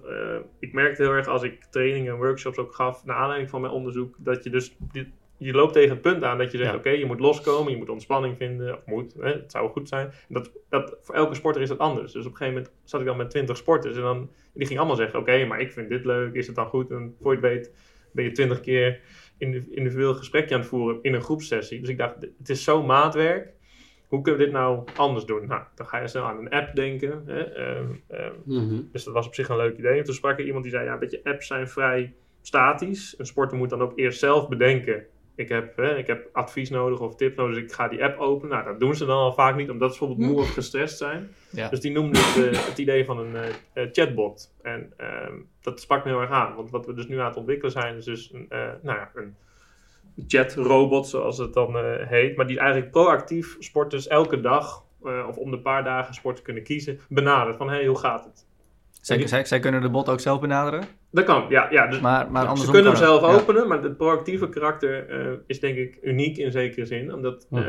eh, terwijl een sport misschien thuis op de bank zit en nou, ja, in zijn eigen hoofd zit, krijgt hij een appje als het ware. We hebben ook een- echt een beetje een WhatsApp-achtige interface. Ja. En die checkt van, hey, hoe is het met je? En dan kan de sporter zeggen, nou, het gaat goed of niet zo goed. En afhankelijk van wat hij eigenlijk aan input geeft, zeg- ge- kunnen we tips aanbieden om op dat moment met een bepaalde emotie of staat om te gaan. Ja. Maar een sporter kan ook zelf denken, ik ben aan het piekeren of ik kan niet slapen. Ik open de chatbot-app. Maar uiteindelijk is het wel een app, maar het heeft nog gewoon, is meer een chatfunctie zit daarin. Ja. En die kan zeggen, ik ben aan het piekeren of ik kan niet slapen. En dan krijgt hij daar advies over. En zo hopen we eigenlijk sporters eh, ja, hun zelfregulatie eigenlijk te verbeteren. In termen van dat ze leren, wat werkt voor mij? Ja. En het is geen goed businessmodel, maar het lijkt mij fantastisch als ze na een paar maanden die app niet meer nodig hebben. Omdat ze zelf hebben geleerd eh, wat voor hen werkt. En, Het is, eh, het is puur vanuit goede, het is, het is 100% vanuit goede bedoelingen ontstaan, bedoel ik. Als je, ja, als je een slecht bus- businessmodel hebt. eh, precies. Dus daar gaan we wel over nadenken. zijn eh, afhankelijkheidsmodellen. Nee. En voor de lange Precies. termijn overigens. Voor ik de wereld niet zo goed. maar dat is een andere... Ja, ja, en we gaan vast nog iets verzinnen over hoe we ze ook na drie, vier maanden nog eh, maar, aan boord maar, kunnen houden. Maar dat, dat, is wel, dat is wel het uitgangspunt. Ik Ja, denk dat we daarmee deels ook die sporters af en toe dat steuntje in de rug kunnen geven. En door de, juist door dat proactieve karakter dus eh, ja, ze ook soms uit die paradox kunnen halen wat ik al eerder noemde. Van dat ze misschien moe of gestrest zijn en daardoor denken, ja, het zal even wel. Maar dan juist even een tip kunnen, kunnen geven. En dat is soms echt van ga naar buiten, ga een kwartiertje wandelen. Hè? Dat is heel simpel. Tot nou, hele uitgebreide tips over hoe je ontspanningsoefeningen toe kan passen. Mhm. Wat voor vormen er zijn. Dan krijg je er een filmpje bij, ik noem wat. Dus het, het varieert heel erg. eh, maar zo houdt het ook leuk, denk ik. het is een vrij intelligente bot dus eigenlijk. Maar, ja, heel intelligent. maar aan de andere kant is het niet ook onpersoonlijk? Dat, dat, dat er een, een bot aan te pas komt om tips te geven? Ja, deels wel. Dus we proberen de, de gesprekken ook heel erg persoonlijk te maken. Hè? Dus er zitten ook echt mensen aan het werk die, eh, die ja, met, met, met eh, Mhm. emojis, met grapjes, met plaatjes maken. Het is niet zo van, oké, een sporter geeft iets aan, bam, we gooien allerlei info over de schutting. We vragen ook heel erg bij, bij een sporter, wil je hier wat meer over weten? Dus een sporter kan ook echt dat gesprek eh, sturen. Uiteindelijk blijft het een chatbot, hè, dus het blijft geautomatiseerd, dat ben ik met je eens.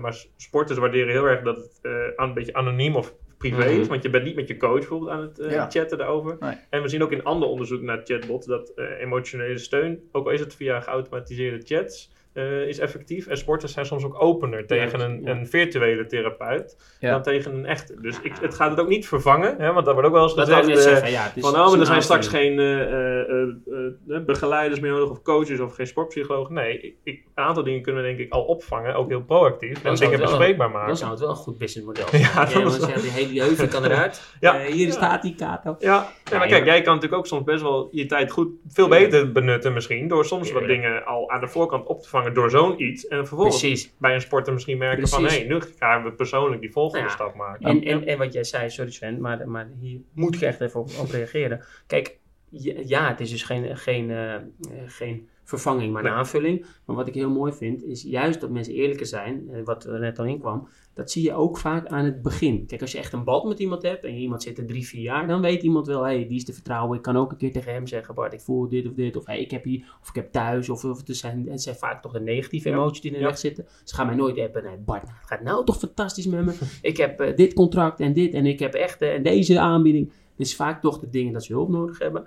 Alleen, als je die band nog niet hebt, vindt iemand dat veel moeilijker. Dus juist dan vind ik het essentieel in zo'n chatbot dat iemand van makkelijker, laagdrempelig, Ja. even veilig. En uiteindelijk hoop je natuurlijk dat de band groeit, want dan geloof ik erin dat de chatbot, natuurlijk met big data, wat fantastisch is, dat hij naar voorkeuren kan kijken, maar dat het nooit een vervanger voor menselijk Nee. contact kan zijn. Maar Nee. een hele mooie aanvulling. Ja. Maar, maar, maar zijn mensen eerlijker dan, eh, dan, dan tegen een, of eerlijker tegen een virtuele therapeut?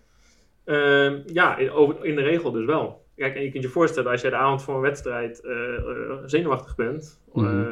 dat je, je- Ja. kun je aan je coach laten weten. Of je kan zelfs die nacht voor een wedstrijd misschien denken van ik slaap helemaal niet goed, ik heb advies nodig. Dan ga je niet je coach laten weten. Want zeker in nou, sport als voetbal, je wil ook opgesteld worden. Dus je houdt misschien ook nog een beetje een, een, een goed beeld op. Terwijl in zo'n chatbot kun je dan wel in een anonieme omgeving, althans tussen jullie, hè, dan bedoel ik die chatbot en die sporter, kun je wel die, dat delen Ja. en tips krijgen. En hopelijk, en we noemen het ook de coach die nooit slaapt wat dat betreft. Hè? Dus Bart kan dan ook nog, nog beter slapen. tukken. Ja, mooi. Wat ook weer goed is. Dus, dus hè, een sporter kan in theorie om drie uur s'nachts denken: shit, ik, ik, ik- ik heb tips nodig. Nou ja, dan, dan hij is 24-7, zeg maar. eh, Ja, Bart is dan toch wakker hoor. Dus Ik wordt, zeggen, wordt hij ja. net wakker gehuild geloof Ik ik. kan het nog wel eens. Ja. Ja. Nee, maar Yannick, ik weet, niet, mag het gedeeld worden, Yannick? Over jouw... eh, Oh ja, zeker. Ja, want Yannick wordt zelf ook binnenkort vader, hè, Sven? Dus, dus, dus, dus mentale ook, herstel Dit, dit eh, voor mij, ja. krijgt een hele nieuwe dimensie Precies. voor mij eh, later Precies. dit jaar. Precies. Ja. Nee, eh, ik, wat ik ook nog wil zeggen is, nu je het hier zo over heb... Dankjewel. ja, eh, dat had ik overigens al gedaan, hè, voor. Dus de luisteraars niet denken dat ik het niet felicitatiewaardig vind. Nee, ehm, wat ik heel mooi, waar jullie het net over hebben, doet mij denken, ik heb ooit die speler gesproken, dat was volgens mij een van de drie van de Core Podcast, maar dan moet ik nog even checken. En die zei letterlijk dat hij een keer dus wel zijn de avond van tevoren eh, een gesprek had. En op een gegeven moment zei, ja, ik voel eigenlijk best wel spanning. En, en dat er toen, het was voor mij de jeugd of nou, dat weet ik niet meer, moet ik dus echt even checken. Het gaat ook niet om wie het is, maar dat uiteindelijk drie weken daarna, of een week daarna, ja, ja, hij zit op de bank, want hij heeft nogal veel last van spanning. En dat werd A, in de groep zo gedeeld, plus hij was op de bank, want... Dus toen had hij ook zoiets ja, maar ik ben eerlijk geweest, ik wil daar hulp bij, maar ik zit mezelf niet eens in de weg. Maar ik vind wel, hè, we hebben daar een gesprek over en dan wordt het nu gebruikt om mij...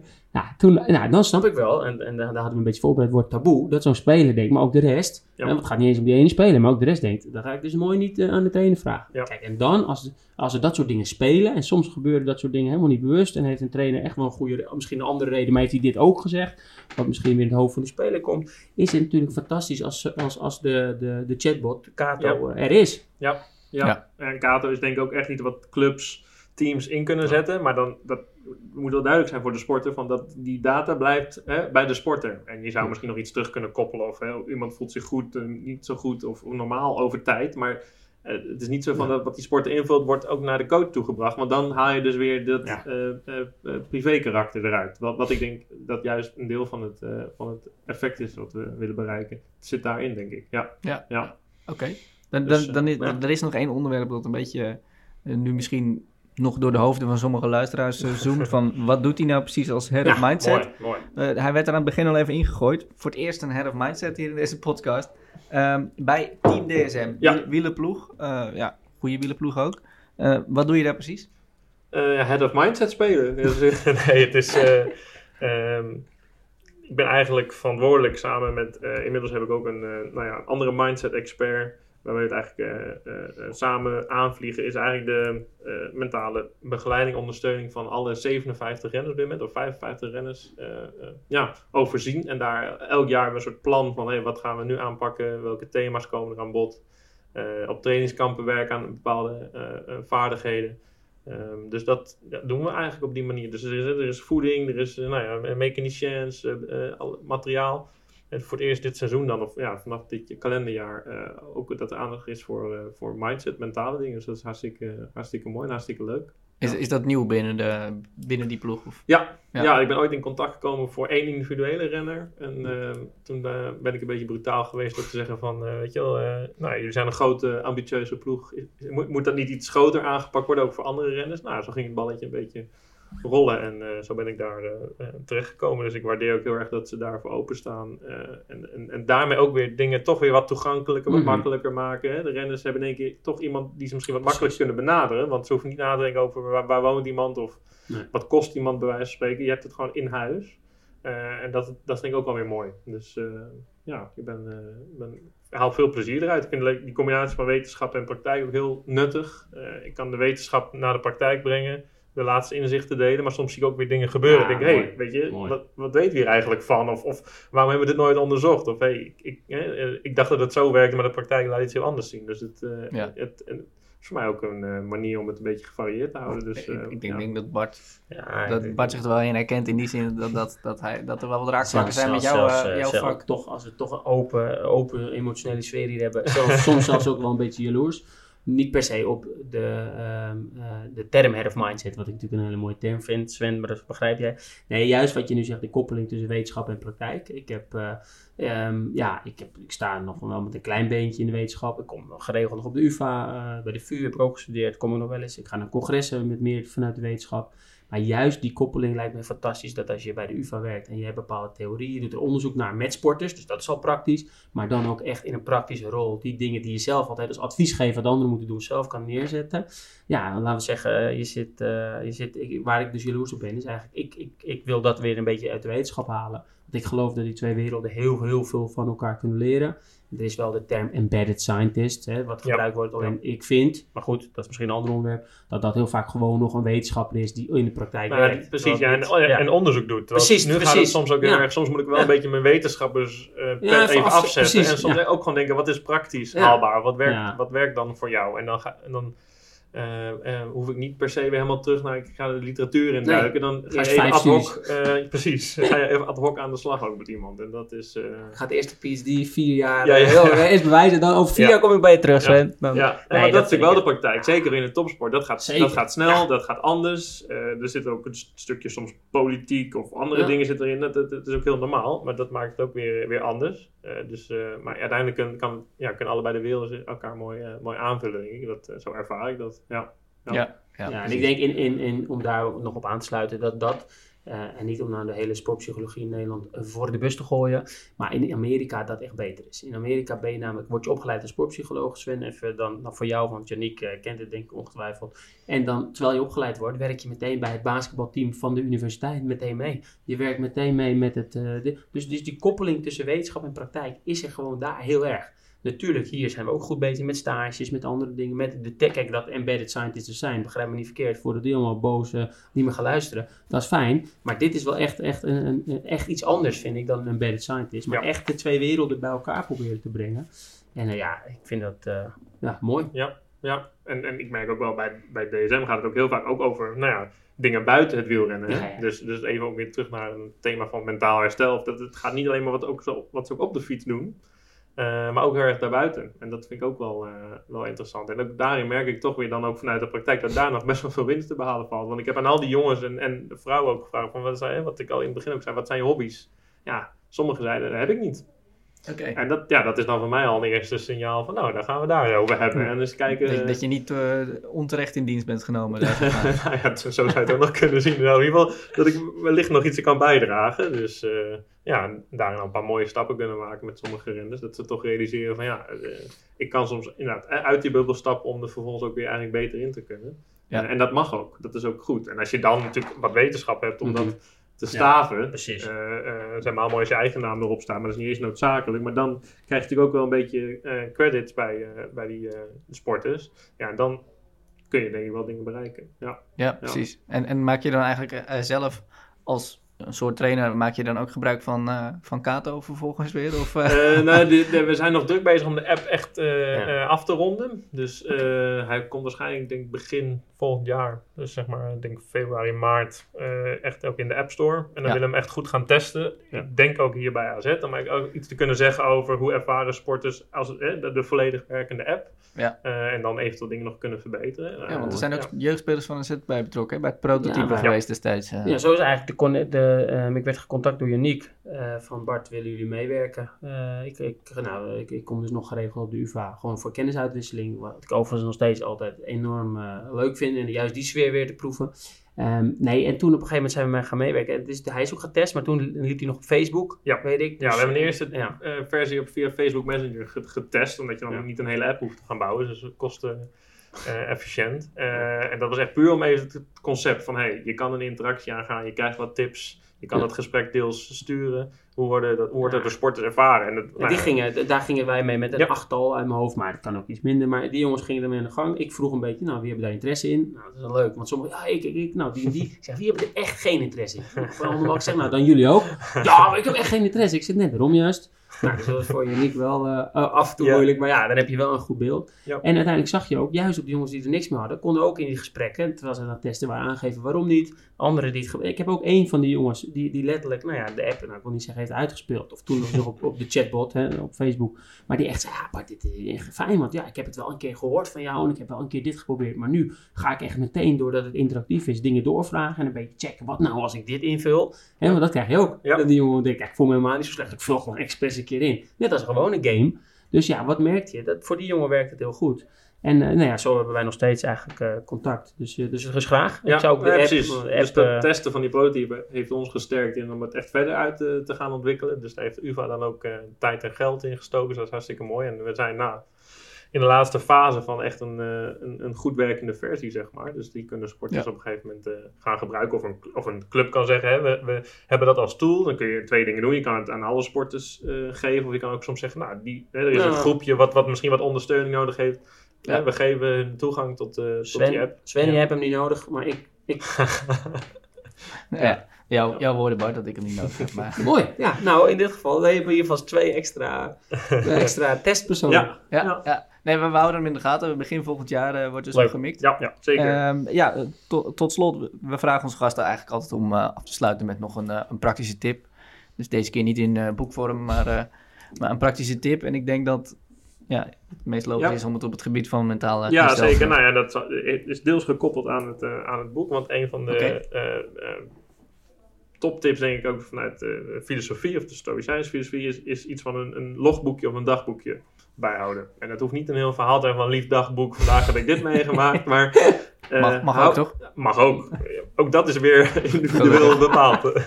maar schrijf dingen op. Ja orden je gedachten, orden je emoties. Uh, heb je veel dingen in je hoofd, schrijf ze gewoon onder elkaar. Maak voor mij apart een to-do-listje voor de volgende dag. Maar dat is al een manier om op, in het huidige moment zeg maar, ja, rust te vinden en los te komen.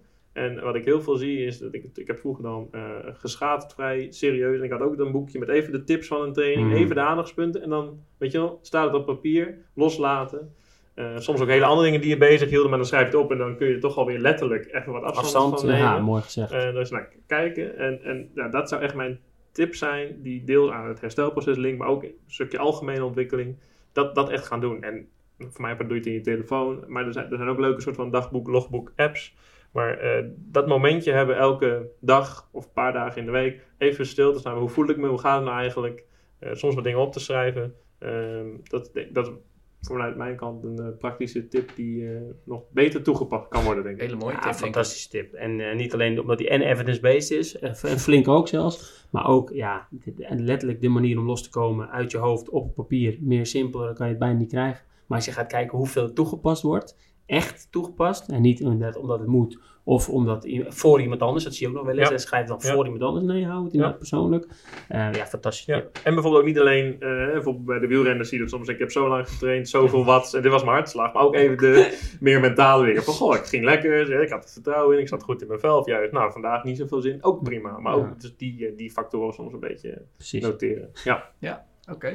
Nou, da- da- daarmee komen we weer aan het einde van, eh, van weer een, eh, een mooie podcast. Heel leerzaam in ieder Dat zijn geval. jouw woorden, Sven, maar ik ben het er helemaal mee eens. in ieder geval heel leerzaam voor mij, wilde ik zeggen. Ik- mis- misschien ook voor jou, Bart. Maar, nou, ja, al mijn gesprekken met Yannick zijn leerzaam. En eh, nou, nou, nou. Nee, ja, Yannick, zonder, eh, we spreken elkaar niet heel vaak, maar elke keer als we elkaar spreken. Dat uh, mag ook niet te emotioneel worden, maar nee, voor mij ook alsnog zeker heel leerzaam. ja, ja. Nou, hartelijk dank voor jouw komst naar het AVAS trainingscomplex. Graag gedaan. Yannick, en, eh, en succes eh, met jouw werk, zowel bij de wielerploeg als op de, op, ja, de UvA. dankjewel, was me genoegen. Ja, en en binnenkort zijn Bart en ik er weer met, een, met de volgende aflevering van deze podcast. Hou ondertussen az.nl en social media kanalen van AZ University in de gaten. Voor het laatste nieuws, winacties en meer. Hartelijk dank voor het luisteren. Tot de volgende keer. En zet het in tussentijd vooral op een flinke partij onvervalst chillen.